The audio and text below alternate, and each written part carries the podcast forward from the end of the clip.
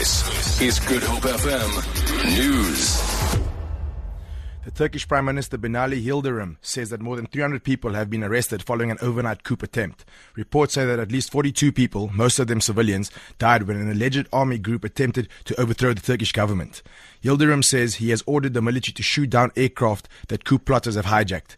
Earlier, a government fighter plane downed a helicopter that force, forces involved in the coup attempt were flying over the capital, Ankara.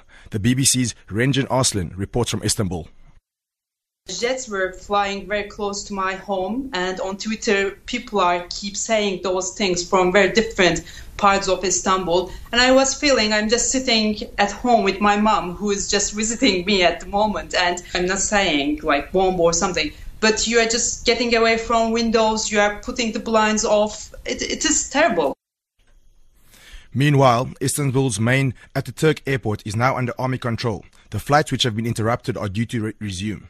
Earlier, President Recep Tayyip Erdogan promised to clean up the army. He blamed the attempted coup on followers of the US based clerk Fethullah Gulen, who the president accuses of attempting to use followers in the judi- judiciary and military to overthrow the government. Earlier, in a section of the army read out a statement on television which went off air shortly afterwards. The government, including the president, is in treason and has diminished all basic rights and liberties.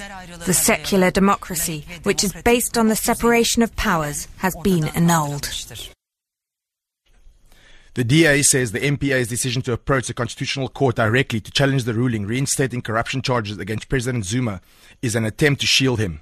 Last month, the High Court in Pretoria dismissed the application by the NPA and President Zuma to appeal an earlier ruling that it has been irrational to drop 783 corruption charges against the president. The NPA says the matter raises constitutional issues, including the separation of powers.